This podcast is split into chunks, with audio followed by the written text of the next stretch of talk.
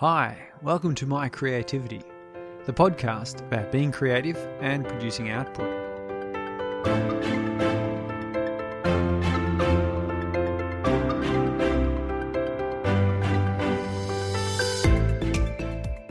I'm your host, Surrey. I reveal how I work, my projects, my process, well, my creativity, from planning and goal setting to how I stay accountable for my output, to the way ideas pop into my head, and to the frameworks I use to stimulate my creativity. So every week, I go over last week's goals and tell you how it went. And at the end of the episode, I give you uh, my next week's goals. I also like to encourage people to be accountable with me, send their goals in to me, and I'll read them out. I'll keep you anonymous, of course, but you'll know who you are. So uh, each week, I'm going to review my monthly goals as well, just to make sure I stay uh, in line with those. So I need to book for August. I need to publish book two of Exit Plan. I need to have run 15 kilometers uh, on a single run. Uh, released Exit Plan 3, Season 3, that is, and app ideas. So, last week's goals then. I was going to run 10 kilometers this week, and I did. So that was nice. My legs hurt a little bit today. Not sure why. I think I was a bit dehydrated. This afternoon, I released Exit Plan Season 3, Episode 1. Finally. I was uh, procrastinating. I was procrastinating so very much on that. Not entirely sure why. I, I, I guess the thing is that once I start, it's a commitment to release an episode every week. And I guess I don't I don't take commitments lightly, but I'm, I've done it. So this is the last season of Exit Plan. I said I was going to narrate more of my audiobook. I didn't do that. Uh, I got distracted by creating the book two cover, which was not one of my goals I was meant to do last week, but the way things turned out, that's what I ended up doing. Uh, reformatting book one and improve the cover of that. So I've I've done that. I reformatted the cover and and it realigned it, and I've gone through and I've altered the font size just a little bit. I brought it down a couple of points, and I increased the spacing between the lines just a little bit. And I did this in response to going into a bookstore and having a look at some of the novels uh, in the, you know, the, the sort of fantasy and urban fantasy section to see how they were done. And they, I noticed they had slightly smaller print but wider spacing between the lines, whereas I've got smaller spacing but larger print. Uh, I'm going to go with what the uh, professional typesetters have done. Who am I to reinvent that wheel? Okay, so one of the things I'm supposed to do August is come up with this is business ideas. And I've said that eh, Gravity Undone is going to be a, or it is, a, a collaborative entertainment network for creators to inspire people and other creators. And it, quite an important point here is it will be uh, supported by patrons, not advertising. And of course, I said the reason for that is if I'm going to create um, entertainment or if I'm going to be a part of creating entertainment and information for people to inspire them, I believe that they must be my customers. They must be the reason for my creation, the reason for my process and progress. If I'm selling advertising, at some point the question has to be asked Am I creating content? Am I doing this work to inspire people and to entertain them and delight? Or am I doing it in order to attract advertising dollars? Now, I, I'm not saying this to knock any other podcaster or any other book writer or any other media outlet for, for using advertising. Advertising is a well established um, business model and it makes a lot of sense. Um, but I do believe that we've reached peak advertising.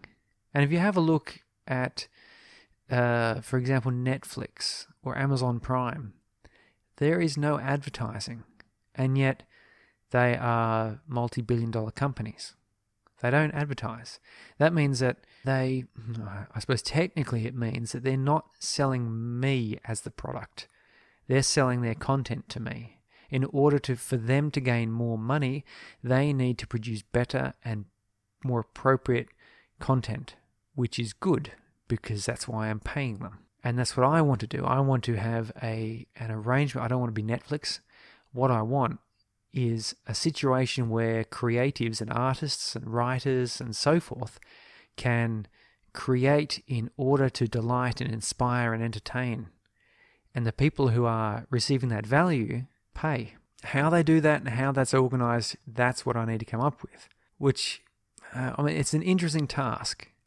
And it's one that can be addressed by what's called, uh, what do we call it? Disruptive products or innov- innovations.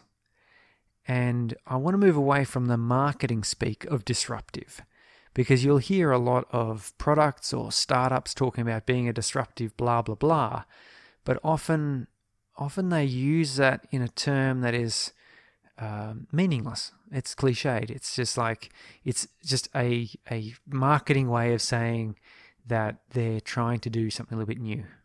But i'm i'm drawing my definition of disruption and innovation from a very influential book called the innovator's dilemma and it's by a fellow called Clayton M. Christensen. I actually won this book as a prize at an innovation workshop day that we had at my place of work for me being innovative, which is nice. I'm not sure I really was, but I was judged to be the most innovative. So, a little bit about this guy, Clayton. Uh, he is the Kim B. Clark Professor of Business Administration at Harvard Business School. He is the author of eight critically acclaimed books, including the bestsellers The Innovator's Solution, How Will You Measure Your Life, and Disrupting Class. Christensen is the co founder of InnoSight and management consultancy, Rose Park Advisors, an investment firm, and the InnoSight Institute, a non-profit think tank. So he's, he's had a lot to do with business and so forth. Now, this book, I, I really recommend a lot of people read this. I mean, if you're if you're in business or if you're like me, uh, you know, trying to create things and really, my creation has to be considered something of a business because uh, I, I want to do it full time. I want that to be my income earner. And in order to do that, it has to be sustainable and it has to be a business. It can't just be uh, me writing on the train for the rest of my life as I go to work for someone else to realize their dreams. Uh, not that there's anything wrong with doing that, it's just what I choose not to do. So anyway, Clayton he had a look. He analysed a whole bunch of interesting situations in markets where very large, established, well-funded, well-managed companies failed or lost market share or retreated from certain markets under pressure from little upstarts with relatively little funding, uh, little market presence, and um, in, in many ways inferior products. Uh, he has a number of examples in his book there. He talks about hard drive market. Has a look at the initial hard drives, which were these great big like refrigerator sized devices. And that was fine because they were used with you know great big gargantuan shipping container sized computers. And uh, when a smaller hard drive came along, smaller in dimension, as well as smaller in capacity, these developers of these big hard drives are sitting there going, well, that's kind of cute, but not terribly useful because hard drives live in these enormous computers in huge data centers and they have to have, you know, however many at the time megabytes of storage. And your cute little ones, they, they just don't do that. Who wants to use that? Uh, but interestingly enough, of course, along, there was a, a class of computer which needed a hard drive but didn't need enormous hard drives, They only needed big enough. And so that's where they started. But then the technology matured and the density of information storage got better to a point where these smaller hard drives were now starting to get used by the data centers, by the big computers, because they could fit more of them in, they were more power efficient, uh, they were quieter, they were easier to package and transport. They had a number of advantages, but it took time for those advantages to occur. And in that time, the big hard drives, yeah, they got better, larger storage and so forth, but the trade offs that people wanted in their product didn't wasn't just more storage. They wanted more storage, but they also wanted a more compact size that was more manageable. And this this process repeated a number of times. So you've got, and if you're old enough like me, you'd remember the old five and a quarter inch hard drives. And in fact, before that, there's, as I said, there's these great big eight inch and 12 inch hard drives. But the eight, five and a quarter inch hard drives, and they were on these uh, mini computers, like small server type things. And then along came the uh, three and a half inch hard drives, which were only, you know, they were small, they couldn't compete in that market, but they could go into the desktop market, the laptop market, and so on. And, and now we're in the same thing with these um, solid state drives. They've, they've come in from the bottom from a little market that the big drive manufacturers didn't want or didn't know about or couldn't service. And so the bigger manufacturers, they, they kind of got surprised. They got disrupted when this technology sort of came up from the bottom into their market from a market that nobody cared about. Suddenly now it's able to compete and it has outpaced their, their years ahead in their technology. The large companies didn't make bad decisions. They will make perfectly good decisions. And this is because, as Clayton talks about, this thing called value networks. If you're a company that produces a great big hard drive, then you've got engineers who know how to design and work with great big hard drives. You've got warehouses that stock, store, and handle big hard drives. You've got factories that produce them. You've got parts suppliers in your chain of uh, logistics to produce and supply all the parts. And all of that comes with a particular cost, which has to be covered by a particular amount of profit or margin. So to produce, and, and I'm just going to throw numbers around here, this is not real numbers, but the example would be if you're sitting there producing a hard drive, and in order to turn a profit and get appropriate growth and cover your supply chain and so forth, you need to make a 50% margin on that. Someone turns up with a tiny little hard drive and it only gets a 10% margin. And you're looking at it going, well, there's no money in that. And but then you go, okay, well, no worries. Well, well, maybe though, our customers want that. Maybe that's a good thing because we're, we're going to find out what our customers want. So you take this little hard drive off to, you know, a great big supercomputing data center, and say, hey, here's this little three and a half inch hard drive.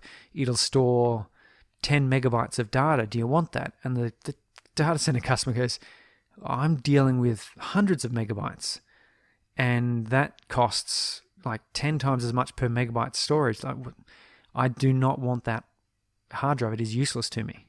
So you're the big manufacturer and you go, well, okay, none of our customers want this device. It's it's not it's not a part of our game. It's it's not my you know, it's not in our realm. Our shareholders will not accept us pouring money into the creation and development of these little hard drives that nobody wants. But another company will find a market for that little hard drive, laptop computers, for example. Totally different requirements to great big data centers. A laptop needs something that's small, portable, uses only a small amount of power. Uh, it doesn't need to be really big in storage. It only needs to be big enough. Because remember, back in the day, they had floppy drives. And then certainly along came like CD ROM. So even then, you, you didn't need a huge hard drive. You needed something that was small and quiet and battery efficient, uh, and it could be expensive because everything in the laptop was expensive back then. So you know these laptop manufacturers went, yeah, yeah, we'll buy that little hard drive. But then you know what? It got better. They developed that technology, and every incremental step was was much bigger than the incremental step of the big hard drive makers. Until these little hard drives now can work in server computers and are cost effective. So, what does this mean for me? What it means is if I try to go into market against, for example, Netflix. So, so I say my product is going to be uh, streaming entertainment content, and people will pay me $10 a month subscription to get this streaming entertainment content, whether video or audiobooks. Who knows? It doesn't really matter what it is. It, it could be pictures of cute kittens. Actually, they probably would pay ten dollars a month for that for a stream of constant cute. But anyway, you see what I'm saying here. The, yeah, I, I would be presenting this product into a market where everyone is already saying, but I've got Netflix, but I've got Amazon Prime. What? And I think we're finding Disney is and Marvel is kind of facing this situation where they're going, well, we're going to produce something like Netflix or Amazon Prime. And customers are scratching their head thinking, what do I want with, you know, I'm already paying for Amazon and, and Netflix. How many more of these things do I really want? And the cost of entry means that you have to be as big as Disney or, or Marvel in order to be able to even consider that product. And so I can't do that. So you can see I have to look at the way these big guys have been undermined by little guys. How the little guys have managed to grow a business that appears to be in the market category of the large players. And that's where this book comes in, because he talks about this, how, how this happens. Basically, how it would happen, and I'm sort of breaking it down a bit here. If you want more detail, get yourself, head over to shop.gravityundone.net slash books and you'll find a link there I've got to the Innovator's Dilemma. Read the book, you'll get a lot of detail. He goes into a great big analysis and is very convincing, far more convincing than me. But here's, here's the basics, basics of the situation. If I want to end up with a viable, proper product, let's say, because what I'm really thinking here is I need a way of getting money. So I need I need a way of me getting money and a way of the content creators who are collaborating on my entertainment network with me to get money. So we're looking at more like Patreon, Ko-fi, and um, Kickstarter, these sorts of things. Now they're the big players. If I would, and, and people have tried this foolishly, I think. They've gone, well, I'm going to make another Patreon. I mean, Ko-fi has sort of done that. They've tried to be a little bit different, but basically what they're saying is we're Patreon 2.0. And everyone's saying, well, we already have Patreon. Why do we want yet another one of these? And if I try to go in there, the amount of money I'd have to spend in order to even get a foot in the door and then probably have the door shut in my face is ridiculous. So I need to be one of the disruptive products. And that means I have to find a niche, find a set of customers or a market that is currently underserved or unrecognized by the big players. So Patreon uh, allows people, creators, to set up an account, uh, set uh, payment amounts and uh, rewards associated to those payment amounts and then patrons will pay those amounts and get those rewards. That, in a nutshell, is what we're talking about here. So, what I really need to do is I need to identify well, who, who isn't being served by that? But not only who isn't being served by that, who cannot be served by that? Who, if I sold my product to and Patreon turned around and they've got they got tens of millions. I think the last round of funding for them was sixty million dollars or something. So yeah, they're, they're not huge, but they they they have millions of dollars, many millions of dollars more than I'm able to swing. really, and and that sounds like I've got any millions. I have no millions of dollars. So they need to look at you know if they see me doing my thing, they see my product, and they see who I'm selling to and the sort of money I'm dealing with, they I need to have this situation where they look at that and their good business decision should tell them to stay out. Right? So their board of directors or their financiers, their investors, their CEO will have a look and go, "Oh, it's this Gravity Undone thing I've heard about. What are they doing? What's their product? Who are they selling to? Uh, let's let's run the numbers on that."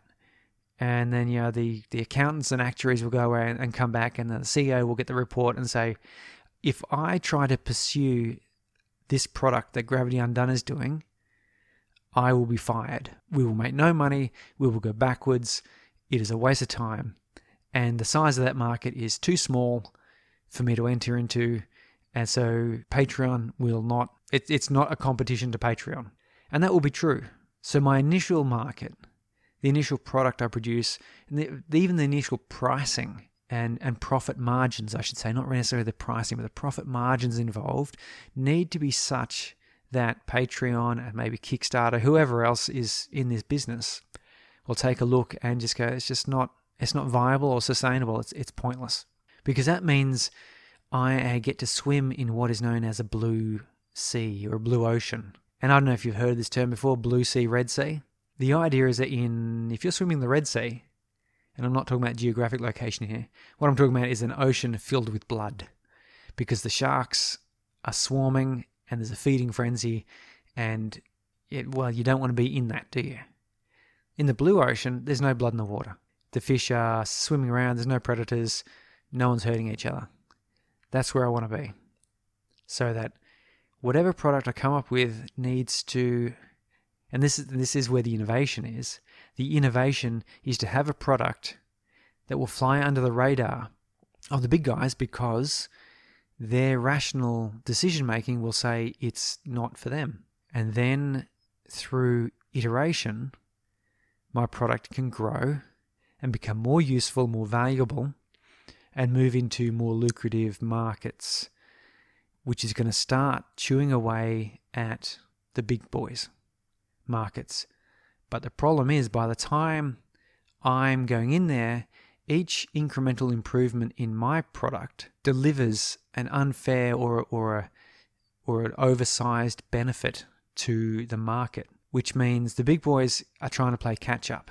And this would be where, for example, Facebook has bought out Instagram. So Instagram came along and was just doing photos. Like Facebook had all the whole conversations, and you could embed games, and you can you know have videos and all sorts of stuff.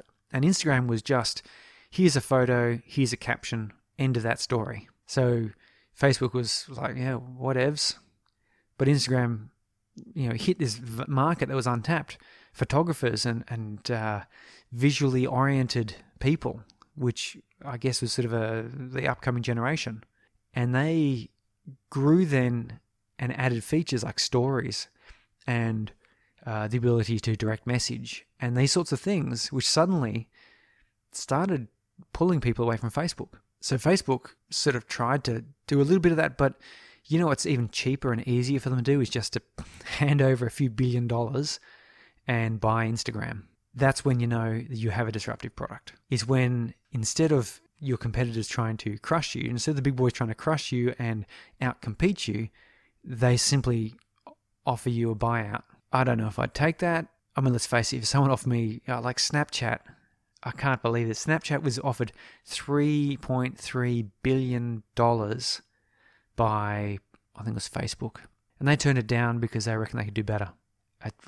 I don't know. It, it's yet to be seen but I, I couldn't imagine what that is. But I'm getting ahead of myself there. Most products do not get buyout offers of that variety. Most products and companies fail before they get to that size. I'm working my hardest not to fail in these in that sort of fashion, but there you go. That's that's the sort of strategy I have to go in with. I have to have this I have to find out who the current market is for Patreon, for example, and I also define whether this is actually what I'm pursuing, but find out who the Patre- Patreon market is, find out who the Patreon market isn't, and find out who they'd never consider to, you know, service, but what services do they need, and what what will they pay for? How will that how will that transact? Because if I can get Gravity Undone in there, then I've got a chance to develop a product, have a market, and then build. That's the innovators. Well, that's the that's sort of the inverse of innovators dilemma. The, in, the innovators dilemma book is kind of aimed at the big businesses, telling them how they can avoid having their lunch eaten by the little guys. And it goes into a bit of detail there, but it's it's a really good book, and it really makes you think and gives you almost this blueprint of how how to create a, a product or a, let's let's call it a genre of book or storytelling that can creep in, get established, and then explode. And you have a look at reality TV shows. They did that. So so back in the 90s, it was all scripted sitcoms. It was all you know um, cop shows, and it was Friends, and it was Seinfeld, and that's if you wanted to make a TV show, you did like Law and Order, or you did like NYPD Blue, or you did like Seinfeld or Friends. That's what you did. But then along came Big Brother. This these guys had pitched this idea of this house that people live in, and, and the success of that, like, and that wasn't copied or or taken in or used for a couple of years. It sat there and, and it just exploded as this ratings hit. People wanted to watch, you know, this stuff. It was new. It was interesting. It served a market that was under underserved. Served the market of these people who didn't want to watch, so, you know, Seinfeld, or they they wanted to watch something that had enough Seinfelds and Friends. They they didn't need any more of those shows. They wanted something new. And nowadays, you can't move for reality TV shows. Uh, and then we have a look at the the genre of found footage films. Look at the Blair Witch Project. It's made for I don't know thirty thousand dollars or something. Uh, three film students with some handycams, basically, and then it it pulled in millions and millions of dollars and spawned a couple of sequels and so on. Computer games. Again, it was just this. You know, who wants? Prior to that, there's little independent micro budget films at best got seen at special screenings of indie movies type of things. They never went anywhere. But this combination of that found footage with the low budget and the horror genre, that was the innovation. That was the disruption that got in. So, where does that leave me? What is my product? I'm not entirely sure. I've taken some notes uh, and I've I've got to do my research. I'm kind of thinking if I if I want something where people pay uh, creators to create, it's got to be something that Patreon's not doing. So I'm thinking it's got to have a it's got to serve the people. And I was thinking about myself. The reason I don't use Patreon is because it's actually a fair bit of investment of my time to maintain a Patreon site. Anyone who has a Patreon knows you, you've got to come up, like, you've got a whole nother website you've got to maintain. And you've got to create special content and, you know, these tiers and pricing, and you've got to push it all the time. It's, it's quite a commitment, and you almost require quite a following already before it's even worth your time starting a Patreon. So, so maybe there's an opportunity there for people in my situation where they would like to have some way of engaging and, and providing value to their listeners or readers or viewers or whatever, but they don't have the commitment to maintain and create a whole website. Maybe that's something in that. So, anyway, The Innovator's Dilemma by Clayton M. Christensen. It's a fantastic book and it is it's filled my head with this um, fire and, and inspiration and this this idea that there is kind of a, a pathway or a roadmap for the small uh, creator or the small product builder or, or, the small business to be able to move into and, and take the lunch of established players and never know. Maybe I will get an offer of three and a half billion dollars from someone and I'll turn it down because I know better. No, I don't know. One can only dream. Still, Innovator's Dilemma, check it out. I won that one from an innovation challenge, and it was it's one of the best prizes I've ever won, and one of the only prizes I've ever won, actually. Check it out uh, shop.gravityundone.net slash books. And the reason I put you there is like that gives you a bit of a description of what's on there, and you click through to Amazon from there to buy it because I'm an Amazon affiliate, and until I have stronger products, uh, I I really would like people to be inspired by the same things that inspire and drive me.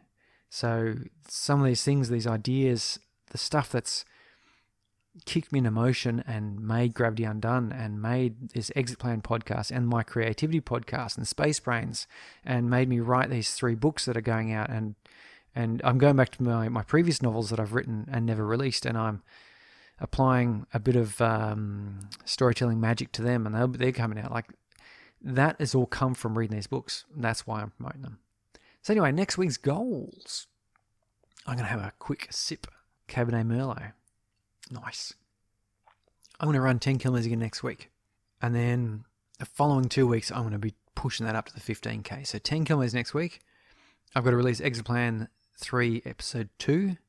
I'm going to finish Book 2 cover because remember, by the end of August, I have to publish Book 2 because I'm already writing Book 3. I'm up to like Chapter 4 or 5 in Book, book 3. So I've got to get Book 2 uh, off and dusted. And I'm going back to. I've actually recorded the, the, all the dialogue and, and got everything organized for the first five episodes of Ep- Exit Plan 3. So now I can get back to narrating this audiobook. I really want to do that.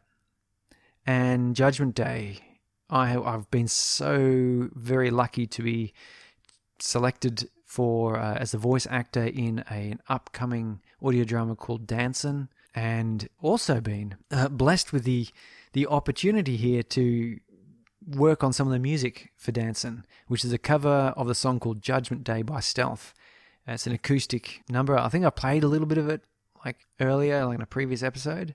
So I've got I've got a whole bunch of stuff worked out for that now, and, and having just pulled out the guitar and, and created the Exit Plan Season 3 intro theme and interlude, you should listen to that. I've moved away from the hard rock and I moved into it's an A minor power ballad sort of thing. It's pretty cool. So Judgment Day. In the meantime, if you do come up with some sort of innovative idea and you're thinking it's going to be eaten up by the big boys, you should check out this Innovator's Dilemma or just think about how you can how you can find your product placed in a market that the big boys don't want and can't make use of. That's how you're going to get your foot in the door. Till then, see ya.